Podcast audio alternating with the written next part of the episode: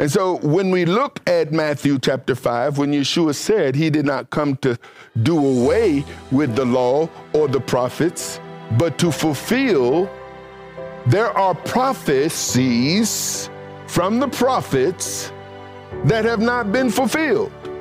And so for one to take the belief that Yeshua fulfilled the law and the prophets, then that would say that all the prophets and all the things they prophesied have become fulfilled in Yeshua.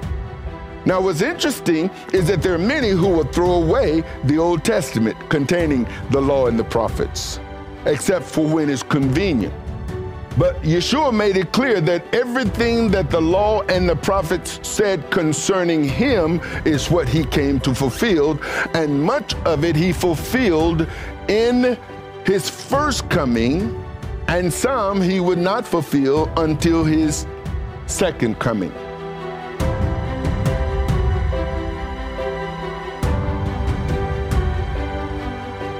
Shalom, Saints, and welcome to our verse by verse study of the Gospel according to Matthew. I'm your host and teacher, Arthur Bailey. Yeshua's earthly ministry set the record straight concerning the preeminence of Jehovah's Word in the earth and the lives of the people of Israel and the people of the world.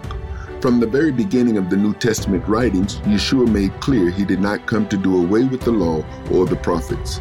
Included in the law was the proclamation of Jehovah that he would raise up a prophet from amongst the brethren like unto Moses. Yeshua's teaching ministry reaffirmed and fulfilled what Moses and the prophets had said concerning Yeshua. As a prophet, Yeshua's prophetic ministry is put on full display in this portion of Matthew as he prophesies concerning future events that would unfold in the first century and some of which hundreds of years later at this time have yet to come to pass. The message title in this podcast is Yeshua's Prophecy, Part 1. So, let's study.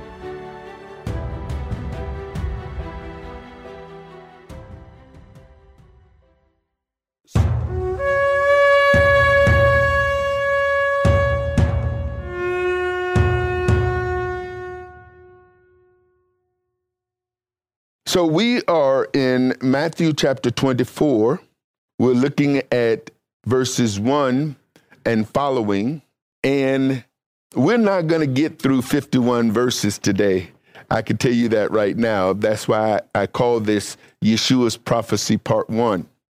We may be able to get through it next week if Father allows, and then therefore we will only have two parts but I anticipate there's a possibility that there will be three parts to this particular chapter of Matthew. In our email, we, we gave you a outline or we notified you as to uh, some of the information that we're going to be sharing. And from that, we wrote Messiah Yeshua's earthly ministry set the record straight concerning the preeminence of Jehovah's word in the earth, in the lives of people, the people of Israel, and the people of the world. It's interesting when I look at the Bible and I look at my religious upbringing, how the understanding of the scriptures as they were taught, it was never clearly define what it meant to be in the world but not of the world. As a result of that, we couldn't help but be of the world because we didn't know, at least I didn't know, nor was it distinguished what it meant to be in the world but not of the world. And so when I think about it, even today, of what that means and trying to understand what that means, I've come to realize that to be in the world and not of the world is to be disengaged from worldly affairs. Because the moment I engage in worldly affairs, I become part of the world. I become of the world. The concerns of the world become my concerns. The concerns of the people of the world become my concerns. I find myself conducting and behaving just like all the people around me because the pressures of the world expect me to conform to the world around me. I have brothers and sisters that expect me to fall in my place, especially as the youngest of, of 11. They expect me to fall in place according to the hierarchy of the family. My society around me expect me to conduct myself according to the society in which I live in. Law enforcement expects me to conduct myself a certain way. My schools are as much a part of the world, and being in the school, I'm as much a part of it. The process of learning, getting a job, working, going to college, all of those things are worldly. And now, being taught to go down that path, how do I and what skills and tools do I apply according to Scripture to be able to function in the world in all of those areas and still not be conformed to the world? It's virtually impossible to do that unless we understand what it means to be in the world but not of the world. Because when it comes down to the systems of the world, when it comes down to the governments of the world, when it comes down to the politics of the world, when it comes down to citizenship. Now, some would tell me that what I'm supposed to do is to take biblical principles and apply them to my decision making while being of the world, in the world. It is not until later on in life that I come to realize that it's a mindset, it's a kingdom mindset to understand what it means to be a kingdom citizen. Because if I don't understand what it means to be a kingdom citizen, I have nothing to distinguish from being a worldly citizen because I'm in the world, and based on the instructions that I'm given, I become of the world. From the very beginning of the New Testament writing, John the Baptist proclaimed Messiah's coming, and Yeshua made clear he did not come to do away with the law or the prophets. The example of being in the world and not being of the world became clear through the ministry of Yeshua. Because up until his ministry, even the religious leaders and religious people were of the world interacting and operating according to the world around them, even in religion. Included in the law was the proclamation of Jehovah that he would raise up a prophet from amongst the brethren, like unto Moses. Yeshua's teaching ministry reaffirmed the words of Jehovah given to Moses and the prophets, as well as it fulfilled what Moses and the prophets had said concerning him. And so when we look at Matthew chapter 5, when Yeshua said he did not come to do away with the law or the prophets, but to fulfill, there are prophecies from the prophets that have not been fulfilled. And so, for one to take the belief that Yeshua fulfilled the law and the prophets, then that would say that all the prophets and all the things they prophesied have become fulfilled in Yeshua. Now, what's interesting is that there are many who will throw away the Old Testament containing the law and the prophets, except for when it's convenient.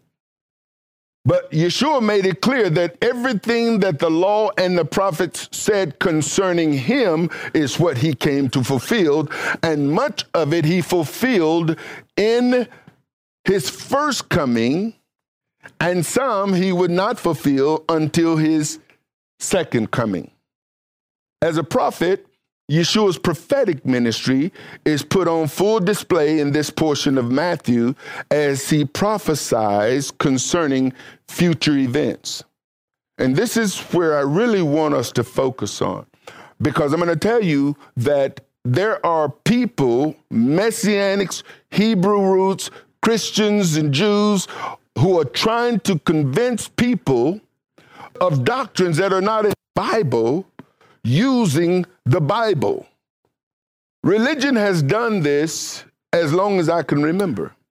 That's how many of us were raised up doing certain things that were not in the Bible and the Bible being used to endorse it. We grew up, many of us, celebrating Christmas. Now, we knew, or let me put it this way, we didn't see Christmas being celebrated in the Bible. We certainly didn't see the Christmas trees and the wreaths and the lights and all that good stuff that today folks want to declare as being a part of it. And right now we're in the Christmas season, so we're going to see Christmas on full display. You don't see Christmas trees in churches and, and Christmas lights all over the place and nativity scenes and Santa Clauses and reindeers, and, and it's beautiful. There's some beautiful displays that are out there that just make you feel all warm and fuzzy, right? You know, and then folks are singing and talking and exchanging gifts and visiting and cooking and shopping. And, and it's hard not to get caught up in that. it's easy to get caught up in it when you're in it. And part of it is coming out of it is a beginning of coming to the understanding that we're not of the world. Coming out of the Easter and the, the holidays of the world. Because, you know, there's a lot of holidays that the government gives us off and this year was one of the first times that I found myself not celebrating Veterans Day and Memorial Day. As a veteran, you know, it's like put your pictures up. But what the picture to me represent is that when I was in it, I was of it. And any display now is a continual display of what I was of. When I talk about birthdays and things of that wor- that nature, I was born in the world, and birthdays is something the world celebrates. It's of the world. And so coming to a place of no longer celebrating it is another means of disconnecting from being of the world. And what we're going to see is that there are worldly tentacles that connect us and pull us back into that which we become of while trying to not become of, just be in. I'm going to tell you, I remember when I was going through the process of coming out of the the government system and the taxation program and coming to realize that as a sovereign citizen that the government got us to sign a bunch of documentations as we were being employed by employers that gave the government permission to tax us signing those employment documents not knowing what we're doing just just signing documents social security cards, birth certificates, driver's license, credit cards, addresses. And what the government managed to do is not only tie us up in the city, but tie us up in the state, and then tie us to the feds. So we've been tied to the feds, tied to the states, and tied to the cities by documentations that we ignorantly sign, assuming that this is what we're supposed to do. And I remember when I started coming out of that, all of the ways that the government had tied us up. And the distinction being on federal property, not knowing you're on federal property because you're in a city being on state property, not knowing that you're on state property because you're in a city. That when you go into the post office, even though it's in the city, it's not state property, it's federal property. when you go into a courthouse. And so you got all of these different areas to where if you commit a crime in a particular area, it would determine whether or not it's a state crime or a federal crime based on your location or proximity to a federal building, which is the Fed. And in recognizing how many ways the government has tied us up. You see, the mayor is the president of the city. The governor is the president of the state. The president is the president of the federal government of the United States. And therefore, each one has its own jurisdiction. And in a state, city, a city charter, a state constitution, a federal constitution. You got all of this stuff going on, unbeknownst to the people, the resident, all of which ties us into the world's systems. We are so tied, not even recognizing we're tied, tied, which is hard not to be of and simply just be in. Because if you don't know how you are of it, then you won't know how to operate just being in it and disconnecting ourselves because we've been connected from birth. Many of Yeshua's prophetic proclamations of events have unfolded in the first century, and some of which, hundreds of years later, even up to this present time, have yet to come to pass. Now, remember last week we closed out chapter 23 with these words Yeshua now is prophesying over Jerusalem. O Jerusalem, Jerusalem, thou that killest the prophets and stonest them which are sent unto thee, how often would I have gathered thy children together, even as a hen gathereth her chickens under her wings, but you would not. Behold, your house is left unto you desolate. Now, when Yeshua made these words, the temple was flourishing. Life in Jerusalem was operating as normal. But he said, Your house is left unto you desolate, as if the destruction of it is to come, but was now. Now, those of you who know that when Solomon's temple was destroyed, burnt to the ground, that all of the furniture in the temple was taken, the Ark of the Covenant destroyed, and since the second temple of Zerubbabel and the expansion of that temple of Herod, there's never been the Ark of the Covenant in the temple again. The Ark of the Covenant, which supposedly was the representation of the presence of the Almighty. How many of you know that the, the Almighty didn't dwell in the ark. The ark was simply a piece of furniture in a sense that the Almighty instructed Moses to have built and to place the Aaron's rod that budded, the jar of manna, and the Ten Commandments that were to be placed in it. And it's the place where he would meet with Moses. And then later on, the priest would be responsible for going in and atoning for the sins of the nations or the sin of the nation of Israel, the people of Israel, as well as himself. The glory of the Almighty hovered above that ark, but there was a point when that glory was no longer there because the ark traded hands.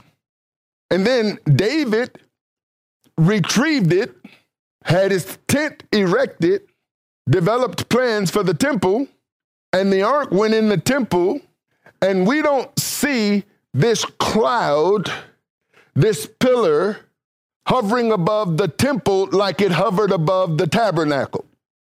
When the ark was taken or disappeared, or whatever the case may be, then from that point on, once the temple was rebuilt by Zerubbabel, the ark never returned.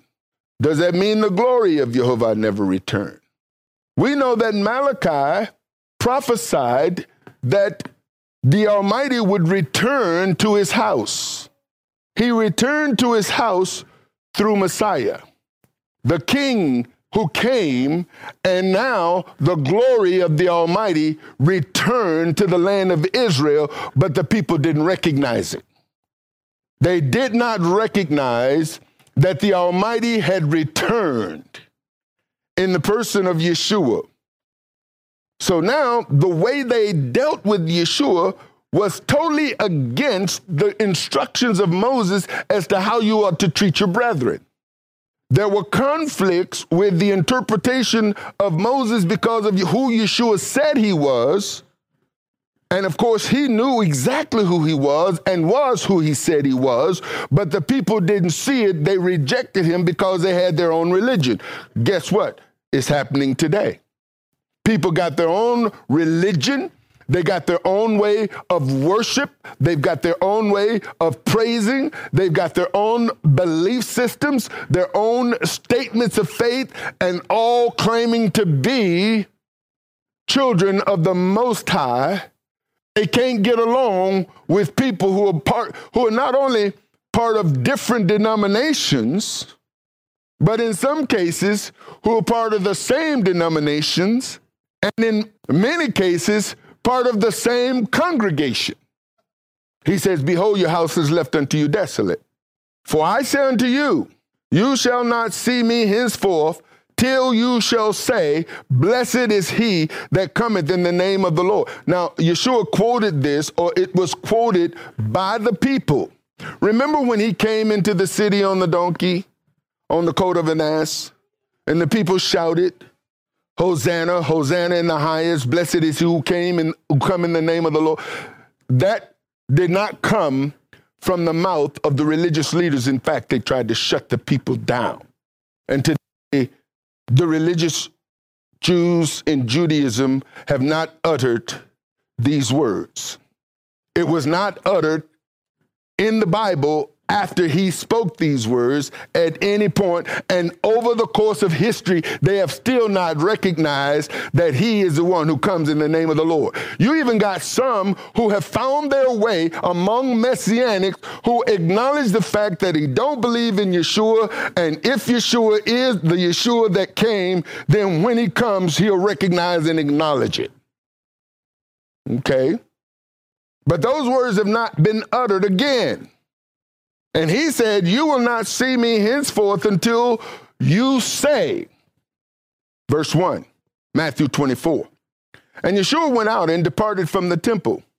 And his disciples came to him for to show him the buildings of the temple. Now, this verse seems to leave us with the impression that Yeshua didn't know the buildings of the temple. Why is his disciples now all of a sudden, after all these times that they've gone up, this time they want to show him did they not know the magnificence of the temple? Is this their first time? Was this Yeshua's first time? No. So, what is this? Over the course of his lifetime, Yeshua had seen the temple numerous times. So, there would have been no need to show Yeshua the temple. The conversation was about more than simply showing him the temple. And this is where the synoptic gospels come into play. Because according to Luke, there were also those who marveled at the temple edifice and how it was ordained with godly stones and gifts. This is found in Luke 21 5. And as some spake of the temple, how it was adorned with godly stones and gifts. Now, in the previous chapter, Yeshua began to deal with these woes because of people who said, you know, swear by the gold of the temple versus the temple, when in fact the temple sanctified the gold. Now, when Solomon built his temple, when he built the temple for Jehovah, it was a beautiful place. It was one of the wonders of the world. Now, Herod came along after the Jews that had been ex- exiled those who had been exiled and released to return to the land over a period of time after the Maccabees and so on, the Herodian dynasty began to take shape, and you had the Herod, Herod the Great, and his sons who began to rule over Jerusalem, being an Idumean, not from the house of David, Herod was an avid politician. His political prowess was to be rivaled by none during his day. And here's what he did he was able to win the skeptic religious leaders over by building and enhancing their place of worship. He pulled in the religious arm of the people by building them a religious establishment that was immaculate, that was beautiful. And in this, the people ignored his wickedness.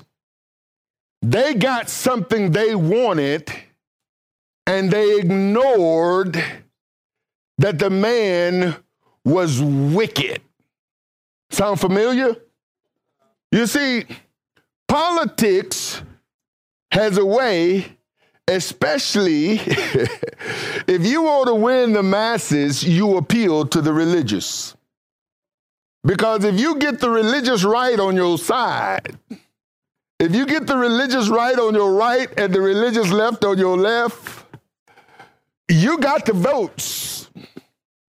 You got the voice of the people. And invite them to the place of power. Give them photo opportunities. Give them responsibilities to pray. Do the prayer on Washington. Acknowledge Jerusalem as the capital you win the Christians, you win the Jews, and everybody who have any religious bone in them. Because now you are someone who support religious causes, even though you yourself have never been religious. And just like in those days, the people bought it hook, line, and sinker. Ain't much changed. Yeshua said unto them, See you not all these things? Now, think about what he's about to say here, because this is supposed to be the house of God. This is supposed to be the house of worship, the house of prayer. But he spoke concerning it as if it was a despicable house, a despised house, a house that no longer was worthy to even stand. Shocking. He said, There shall not be left here one stone upon another that shall not be thrown down. Now remember, he said, Your house is going to be left to you desolate. Why? The place that was built for God didn't welcome him. The one he sent was rejected. And so now he's saying, This house is not even worthy to stand. Look, I wanted to gather you all. I wanted to love you and to take care of you and to protect you, but you weren't having none of it. Therefore, this house, your house, will be left unto you desolate, and even spoke concerning Jerusalem. As he sat upon the Mount of Olives, the disciples came unto him privately, saying, Tell us, when shall these things be? And what shall be the sign of your coming? And of the end of the age. And so the disciples asked Yeshua three questions. It seemed like two, but here's what they said Tell us when these things shall be. What things? What he just spoke. There will be no stone left upon another. And then, what shall be the sign of your coming? It's like at this particular point, they've convinced him that he's going to go, but he's got to come back. So they want to know when will that happen? And then he talked about the end. So, so when is the end of the world? Because we know that there's an end that's going to come. Yeshua did not answer their questions directly and did not give them dates or timelines. Instead, Yeshua gave them signs to look for. He began, now, this is an interesting way to begin to respond to the questions. he responds with warnings. I'm going to tell you something. People don't heed warnings very much. Father told Mr. and Mrs. Adam the day you eat of the tree, warning. Did they listen? Nope. Parents tell children, warning, warning, warning, warning. Do they listen? Oftentimes not, requiring discipline. Now, discipline is abuse. You're supposed to talk to your children. Well, when you talk to them and they don't listen, what do you do? Talk some more. And pretty soon you become a talker. Because I'm going to tell you something children are born rebellious. We were. We figured this thing out. Whoever cries the loudest. If crying gets me what I want, then what do I become? A crybaby. I will cry and cry and cry. And if a parent doesn't stop the baby from crying, that's when the parent becomes an abusive parent. You're just gonna let cry? Give the baby what the baby wants so the baby will stop crying. And so the baby starts training us. The children starts training us. Father's instructions that we are to train them. He says, You train the children, train them up in the way they should go. Teach them the instructions, teach them the commandments, teach them the law, hold them to it. This is one of the beauty of Abraham, who became a friend of Jehovah. He taught the instructions, the commands, the ways of Jehovah. So Yeshua gave them signs, and then he began by warning them of being deceived by men. Now, this is critical because there would be many who would be deceived. Here's what he said. And Yeshua answered and said unto them, Take heed that no man deceive you.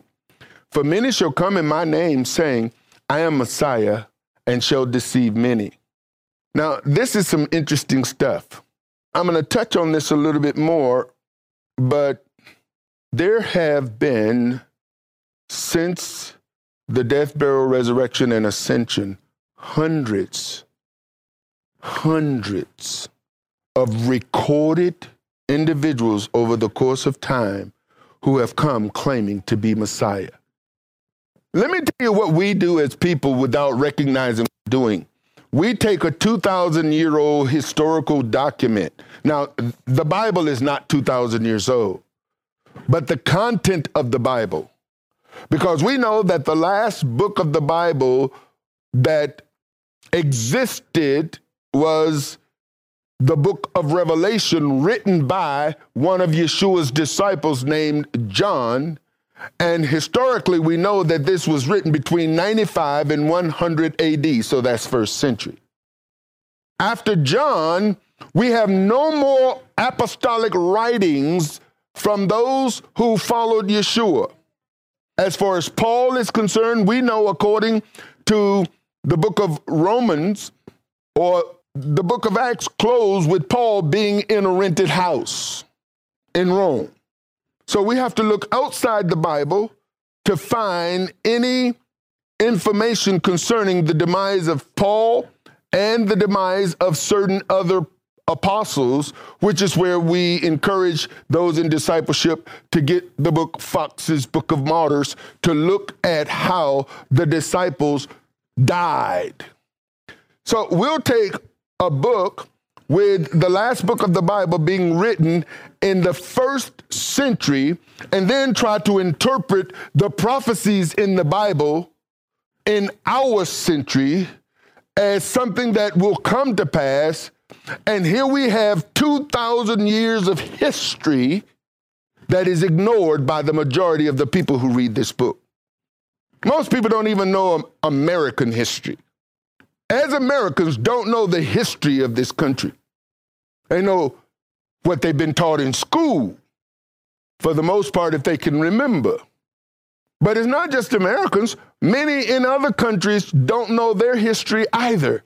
They know the history that they've been taught. People who come to America, many of them know American history better than the average American. They know the taxation systems, they know the laws, they know the rules, they know the business, they know how to access resources, know how to access funds, know how to access welfare, know how to access government benefits. And I can tell you, every immigrant that comes to this country knows our systems. Doesn't matter where they come from. They learn the systems before they learn English. They know how to access it. So they know the history. When it comes down to history, history for many people is a boring subject. But without knowing your history, you can easily be deceived and repeat it. So Yeshua gives them some signs to look for. He says, You shall hear of wars and rumors of wars. See that you be not troubled, for all these things must come to pass, but the end is not yet. So he's giving them two things. He says there's going to be some wars, there's going to be rumors of other wars, but the end has not yet. Okay? Several wars have been waged since Yeshua's statement. In fact, one of them, Rome, waged war against Jerusalem beginning around Passover, the 14th of April, as historians documented in AD 70, and that's when the temple burned to the ground. It didn't just catch on fire, it was burned. Josephus claims that 1.1 million people were sieged or killed during the siege, of which a majority were Jewish. This is the writings of Josephus.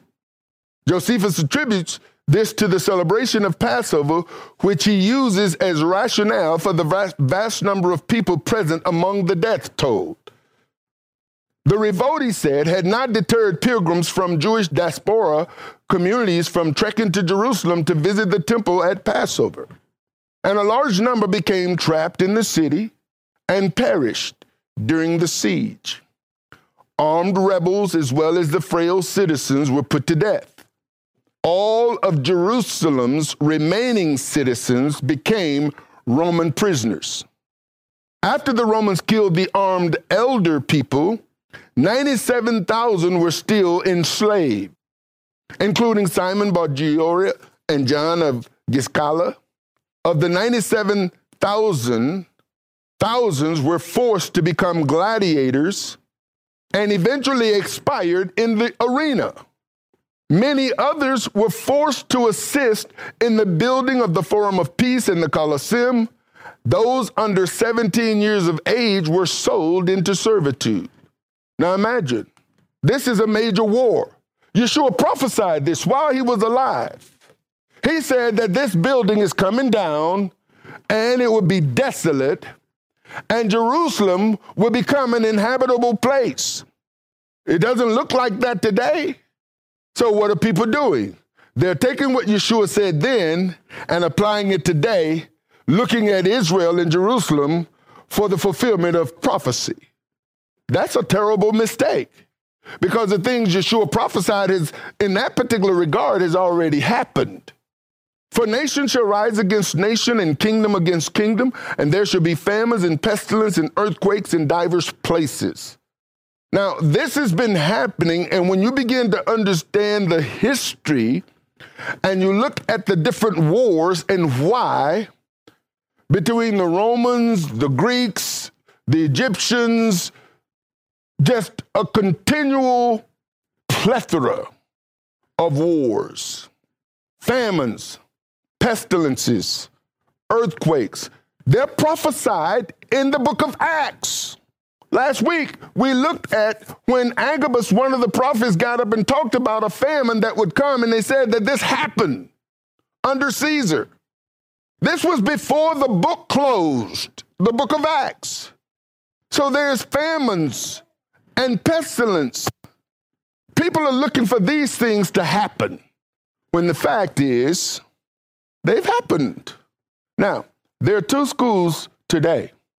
There are schools out there that will have you to believe that what Yeshua is saying has multiple fulfillments, that there's been fulfilled and there will be fulfillments.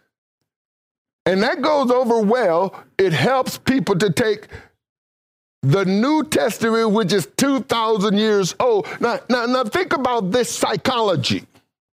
A New Testament believer can accept the writings 2,000 years ago, but reject the writings that are 2,100 years ago.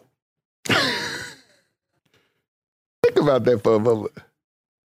Since Yeshua's prophecy, many of those things have happened, and they continue to happen. Why? Because if you look at the prophecy and how he spoke them, we can distinguish between the things that he said would happen that have happened if we understand timeline and history from those things that have not yet happened. Why? Because he hasn't returned. That has not yet happened. He hasn't returned. That is yet to happen, but there are many things that he said that if you knew the history, verse 8, all these are the beginning of sorrows. Then shall they deliver you up to be afflicted. Who is he talking to? He's talking to his disciples. Were they ever delivered up and afflicted? Yes. We got the record. And shall kill you, and you shall be hated of all nations for my name's sake. Now, there are people who want you to think that they're these people today. Their denomination is these people today. And this is how they're able to separate people into denominational pits and groups and then pit them against each other. It's amazing. You want to know one of the best ways to pit people against each other today? You get one people to be afraid of another people so that they will rise up against those people, demonize those people, and look at them as inferior and them being superior the world religions is not just a religious tactic in the United States of America. Because today, you got people hating people because of their ethnicity. Before it was it was a black and white thing, it was a European and Native American thing. That's long, that's long before black folks was brought to these shores, as the history books will tell us. And then you've got immigrants being pitted against one another. And today, I'm telling you, it plays well into the hands of politicians to create these fear tactics amongst the races and the ages to keep people separate and under their control by controlling the mind and feeding them the vitriol of their political expressions. And you know the sad thing about it? Many people who are called, who call themselves believers, are falling for it. You know why? Because they're of the world. That's why. See, if you weren't of the world, it wouldn't occur to you. If you were in the world and of the book, you wouldn't be looking at people based on their immigration status, based on their ethnicity based on their color, their pigmentation, you'll be looking at people through the lens of this book. And you'll be able to identify your brothers and sisters from the world, and it won't be an ethnic identification standard. You see, when you become in the world but not of the world, those political tactics can't be effective against you because you never buy into it. And it doesn't just work against the people of the nation. These individuals who manipulate this particular game are able to put, pit one nation against another nation and even solidified in the sporting arenas called the Olympics. It happens in sports. Whenever you have one nation team competing against another nation team, it becomes Americans against. And of course, you're supposed to root for your team, unless, of course, you're an immigrant.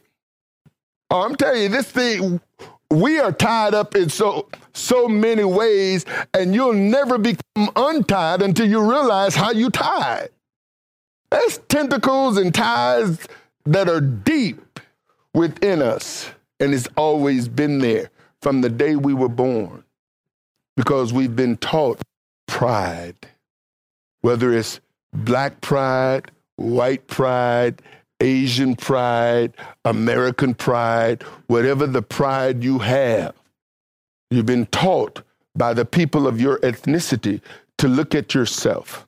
Now, the thing that is happening now is because of the oppression and the depression that has been leveled against black American Africans in this country, there's a religious force that is coming along to try to build the pride of the African American. To be black and proud.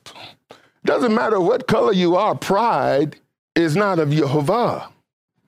He resists the, and so you got religion and religious leaders who will teach you to become the very thing that the Almighty resists.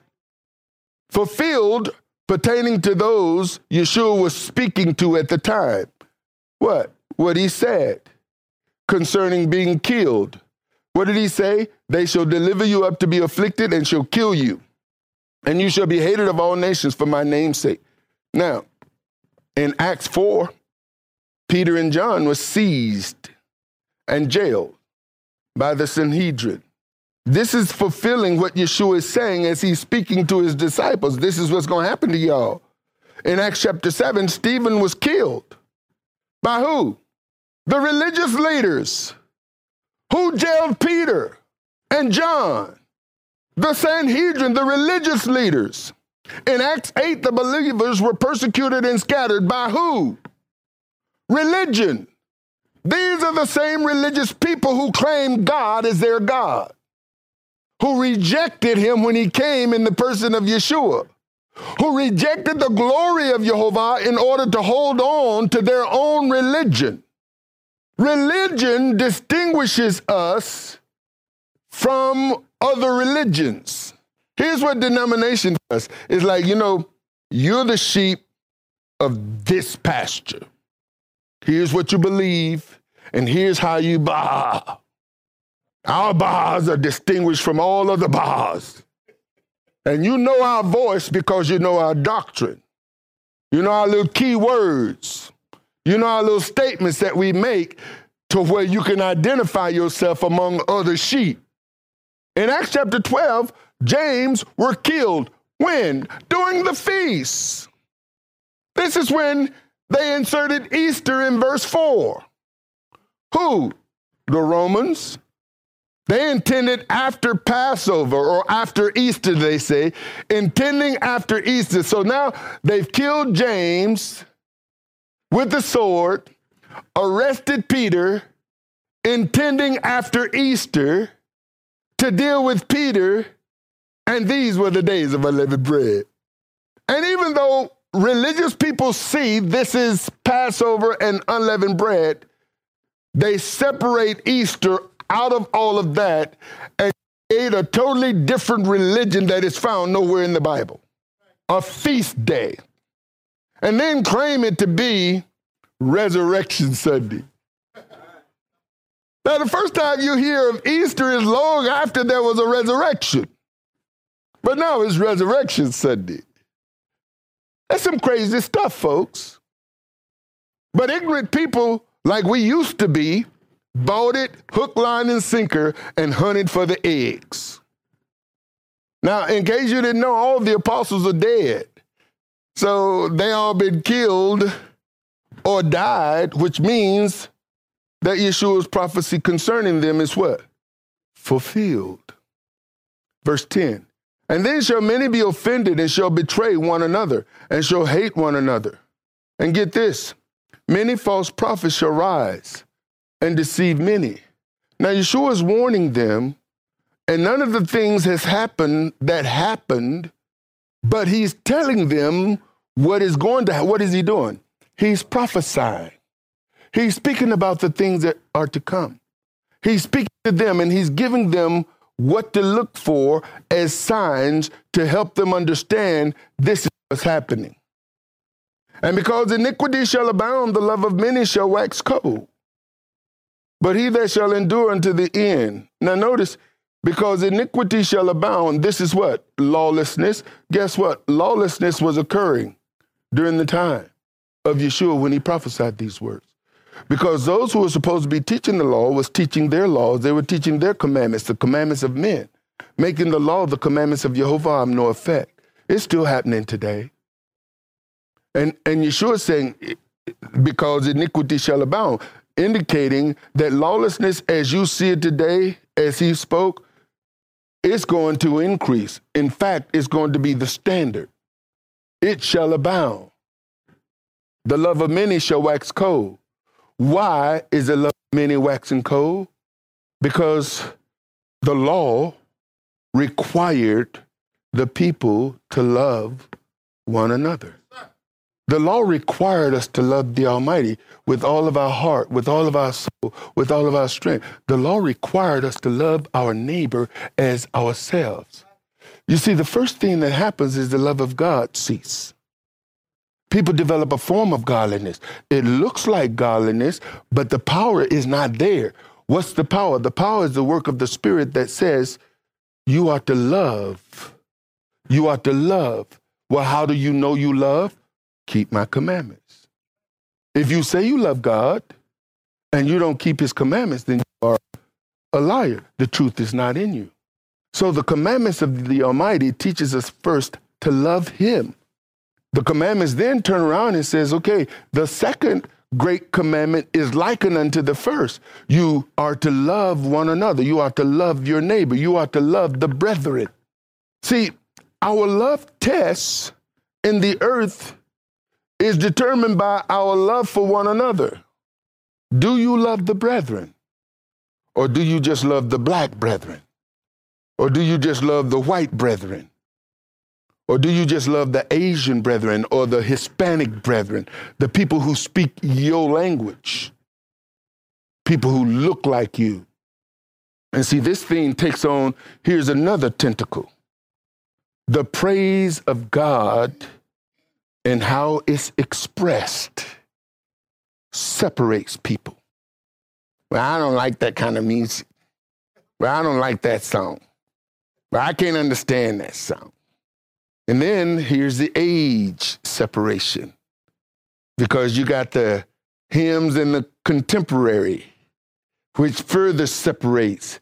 People want to worship and praise with people in their own age group. And folks will tell us that's fine. There's nothing wrong with that. It's like, okay, well, when did that start happening? Can we find that in the book? You see, a lot of the stuff that we see, do, and practice didn't come until way after the book was finished. And generations, hundreds, thousands of years later. And now we have been, because we were brought up in this culture, being taught that by our denominations, this becomes our expectations. Our expectations, according to denomination and religion, doesn't align with what the book says. And of course, we're fine with that, or at least people are fine with that. We have been separated by the very people who are supposed to unite us using the gospel that is supposed to bring us into unity, but instead separates and divides us by denominational standards. The denomination, the religion, the creations of who? Men. Verse 13, but he that shall endure unto the end, he that shall endure unto the end. So who is he speaking to? He's speaking to them and he's speaking to us. The same shall be saved. For them, their end has come. For the apostles, their end has come. For the saints in the first century, their end has come. They had to endure until their end. And this gospel of the kingdom shall be preached in all the world for a witness unto all nations, and then shall the end come. So now we know when the end shall come. He's answering that question. When this gospel of the kingdom is preached to all nations. Now think about this, because this was a revelation for me. You can go to any country and anywhere in the United States, I mean, in any, anywhere in the world, in any city in the United States. You can go to any city any province, in any country in the world, and you'll find a church. I don't know, and I've been to a lot of places. There are churches on practically all continents. Now, I know the Antarctica is a place we used to have somebody joining us from Antarctica. They were there because there's a certain time of year that research and all of the stuff that goes there, and teams go and teams come, and there are people there, and there are natives. But when people from various places go, they take their faith with them. And we have folks joining us from Antarctica via the internet. So faith is in all of the continents where people reside, especially every continent, every country that folks from America has sent missionaries. So a gospel has gone to the nations, but was it this gospel? That becomes a question. For those of you who, who remember the teaching, the evolution of the American gospel, we know the gospel of the kingdom ceased to exist when the Roman Catholics got a hold of the faith and changed it into Catholicisms. Catholicism was protested and the Protestant religion was established with Martin Luther. The true gospel of the kingdom did not come to the shores of America. The pilgrims didn't bring the true gospel of the kingdom, they brought Protestantism. The Native American religions in its variations of forms, practices, and deities was already here when the pilgrims reached these shores. Protestant Christianity was brought to America beginning with the Puritans. So, so what you see is a gospel came to America, but it wasn't the gospel of the kingdom. It had pieces of the gospel of the kingdom in it, that piece that fit while the other parts were rejected. Never in the history of America has Sabbath been observed as a national day of worship. Sunday has always been established as a day of worship. Where did that come from? It didn't come from the true gospel of the kingdom. From the moment the Mayflower hit and those who came before it, religion came, churches were built. But none of those people kept the Sabbath. None of those people taught the commandments. And if they did teach it, they taught it from their religious perspective as a manner to control, to control the wives, the women, to control the children, and in some cases to try to control other men. When you therefore, Yeshua says, shall see the abomination of desolation spoken of by the prophet Daniel or Daniel the prophet stand in the holy place. Now, there are some who will say, well, when he's now, is this speaking past or present? Put that back up. And I want you to look at that yourself. When you therefore shall see, when you shall see, was he speaking of the past or the future? He was speaking of the future. The Maccabean revolt had already happened. The Hanukkah had already been established. There are people who would tell us that, okay, well, this is a future fulfillment, but it's already been fulfilled. But Yeshua didn't even reference the Maccabees. He didn't even reference Hanukkah. He didn't reference that. Well, someone said, well, that's why, you know, in John chapter 10, he was there for Hanukkah. Really? Because he was in Jerusalem, he was there for Hanukkah. So every time he went to Jerusalem, he was there for a feast. He was there for the biblical feast because it was a requirement. Being there for Hanukkah was not a requirement, that was a man made tradition. And he's speaking of what Daniel said as if it was not fulfilled. When you therefore shall see the abomination of desolation spoken of by Daniel, the prophet, stand in the holy place. Now, I'm going to tell you something. When you look at the atrocities of the Romans, and I encourage you to read, I encourage you to read the history of the Romans in the occupation of Israel. Read what these people did. It was atrocious. At one point, they literally leveled Jerusalem. They destroyed the temple, took stuff back to Rome. And there are those who will tell you that if you go into the Vatican basement, you'll find a lot of stuff that came out of the temple era. How to get in Rome? The Romans. Those things fulfilled.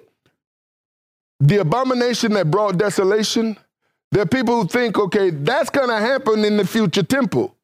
No, when you look at what the Romans did, you will see that as a fulfilled event. These begin to happen in 70 AD along with the destruction of the temple.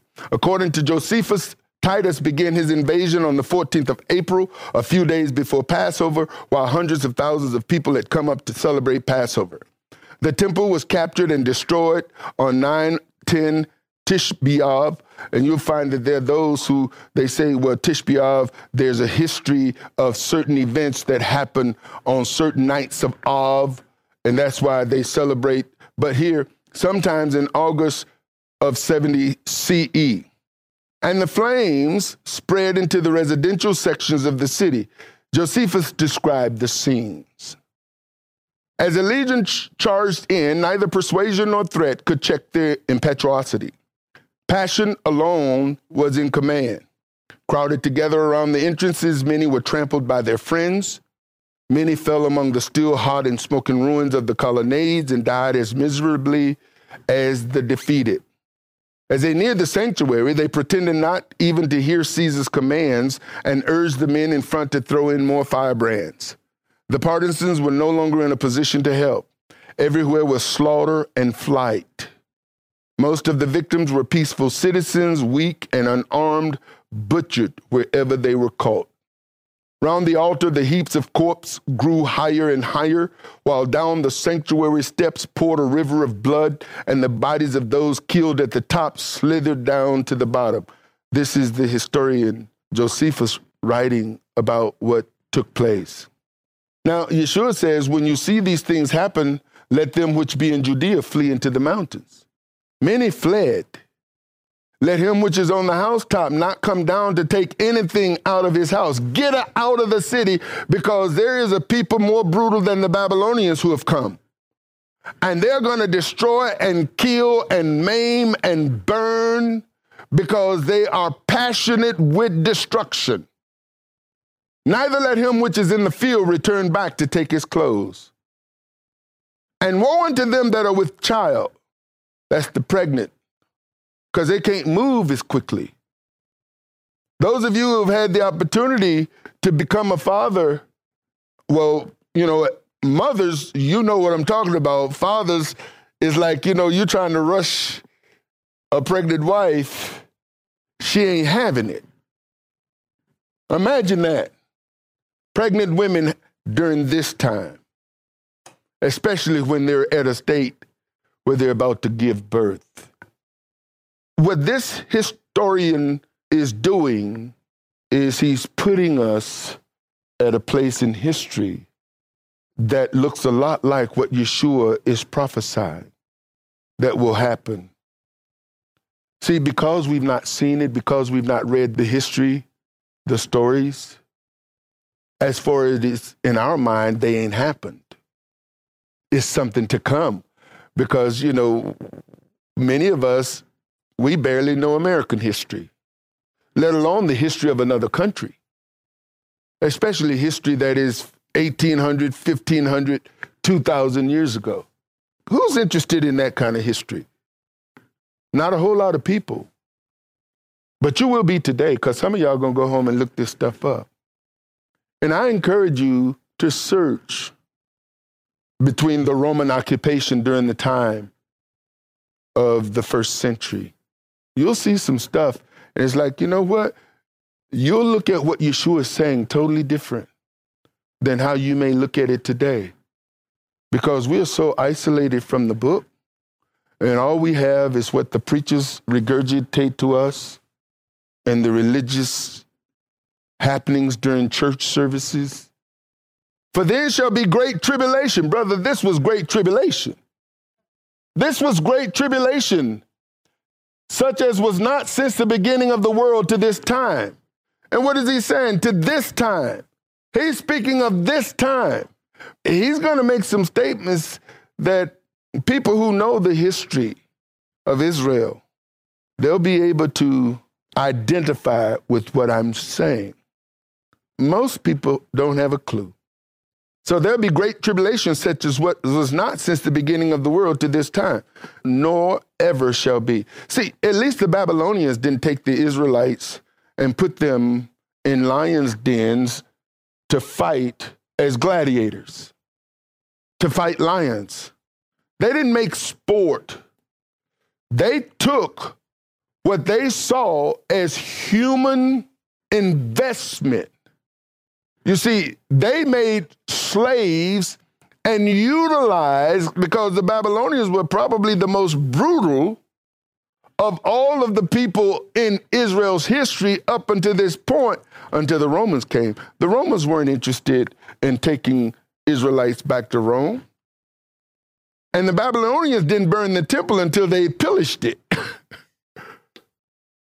this is pure brute, brutality at its core. Josephus wrote, This was the end which Jerusalem came to be by the madness of those that were for innovations. In other words, he's saying there were those who were innovative people. The Pharisees, the Sadducees, all of these religious folks, man, I mean, after all, they've got one of the great wonders of the world right there in Jerusalem, where all of the people in the world who claim to be the people of the Almighty, wherever they were from. Remember, I told you about the economy of Jerusalem? Jerusalem was the economic powerhouse of the world. People from all over the world came to Jerusalem. They brought their currency. They had money changers. They exchanged. They, I mean, they just brought untold wealth to that city based on Torah. The people brought their tithe, they brought their offerings, they brought, brought their first fruits, they brought their vows. They just brought gold and silver by the donkey load and it was deposited in the temple treasuries. And so the innovation, a city otherwise of great magnificence, of mighty fame among all mankind. This is Josephus writing. And truly, the very view itself was a melancholy thing. For those places which were adorned with trees and pleasant gardens were now become desolate country every way, and its trees were all cut down. Nor could any foreigner that had formerly seen Judea and the most beautiful suburbs of the city and now saw it as a desert, but lament and mourn sadly at so great a change. It went from this place of magnificent to a desolate place, according to Josephus' writings. For the war had laid all signs of beauty quite waste. Nor had anyone who had known the place before had come on a sudden to it now. Would he have known it again? In other words, the one who had visited Jerusalem at some time in the past, who come looking for Jerusalem, wouldn't find it. They would be asking for directions in what used to be the heart of the city as to where Jerusalem is. But though he a foreigner were at the city itself, this is what he write. Yet would he have inquired for it. So here he is standing where the, you know, the main road used to be the main hub where people gathered beyond the temple, asking for direction. Why? Because the city was no longer there. This is what Josephus writes. Verse 22 And except those days should be shortened, there should no flesh be saved. But for the elect's sake, those days shall be shortened. And so, you know, Yeshua is speaking of these things. Now, we will take it and apply it to us today. But for the people who lived during those times, folks fled out of the city. Any of you have ever been to Israel, you'll know in the Judea out from Jerusalem, there's a place called Masada. It used to be a fortress. After the fall of Jerusalem and the destruction of the city and its temples, there were still a few Judean strongholds in which the rebels continued holding out at Herodium, Machaerus, and Masada. Both Herodium and Machaerus failed to the Roman army within the next two years, with Masada remaining as the final stronghold of the Judean rebels. In 73 CE, the Romans breached the walls of Masada and captured the fortress. With Josephus claiming that nearly all of the Jewish defenders had committed mass suicide prior to the entry of the Romans. With the fall of Masada, the first Jewish Roman war came to an end. Then, if any man shall say unto you, Lo, here is Messiah, or there, believe it not. I'm almost there. Many have come over the course of history claiming to be the Messiah, beginning with Simon Bar Kokhba in 135 AD. This is a famous individual. I would encourage you to do a history search and just simply Google. Google messiahs since Jesus. I don't think uh, Google recognized Yeshua. He might. Try Yeshua first. If he recognizes it, then you'll see. But if not, try Jesus. And you'll see lists of individuals who have come claiming to be Messiah. We have them today, several of them in different parts of the world, claiming to be Messiah, and people are following them as if they are the Messiah. It's been happening since the time of Yeshua. For there shall arise false messiahs and false prophets, and shall show great signs and wonders, insomuch that if it were possible, they shall deceive the very elect. And so Yeshua says, Behold, now, I've told you before. Wherefore, if they shall say unto you, Behold, he is in the desert, don't go looking. If he's in a secret chamber, don't believe it. When the Messiah comes, the people of the earth will know from the east to the west. Nobody's going to have to tell you. No one will have to tell anyone else. When the true Messiah comes, the whole earth will know. For as the lightning cometh, verse 27, out of the east and shineth even unto the west, so shall also the coming of the Son of Man shall be. There will be lightning from the east all the way to the west. For where, wheresoever the carcass is, there shall there will the eagles be gathered together. That's the last slide. We'll pick up there next week. Now, what I tried to do here is to stimulate your brain, to stimulate your mind into really looking at the history of where we have come from to this point. Because I'm going to tell you right now, there are people who are mishandling prophecy on unsuspected people because people don't know the history. They look at the Bible, the books of the Bible are not in their chronological order. We need to know if a prophet prophesies in the Old Testament, when did that prophet live? And from the time of that prophet and their prophecy, what has occurred in history, especially the history of Israel, from that time they prophesied until now? Because what I just did here today is showed you the fulfillment of biblical prophecy that many of you didn't know had been fulfilled. If a prophet prophesies before the Babylonian captivity about some things that would take place, is it possible that the Babylonian captivity fulfilled it? Or it was fulfilled during that time? If a prophet prophesied while in Babylon, is it possible that after the exile from Babylon till now, that those prophecies have come to pass? Is it possible? There are people who are using biblical prophets in their time to point to prophecies that are to be fulfilled when in essence they may have already been fulfilled. But if you don't know, then guess what? You will hear what they're saying, take heed what they're saying, and if you believe what they're saying, you'll start operating accordingly not knowing that you're being ignorant, not knowing that you're being deceived, not knowing that you're being misled by people claiming, Thus saith the Lord. It wouldn't be the first time it's happened.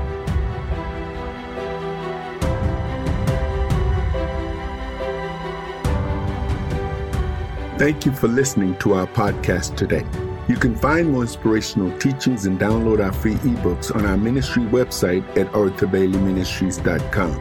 Please follow us on Facebook at House of Israel Arthur Bailey Ministries, on Instagram at Apostle Arthur Bailey, on Twitter at Apostle Bailey, and you can subscribe to our YouTube page at Apostle Arthur Bailey 1. If you're in the Charlotte area, please come and fellowship with us. We'll do our best to make you feel right at home. Our address is on our website at the About link under Contact Us. Again, thank you for joining us, and until next time, Shalom, Saints.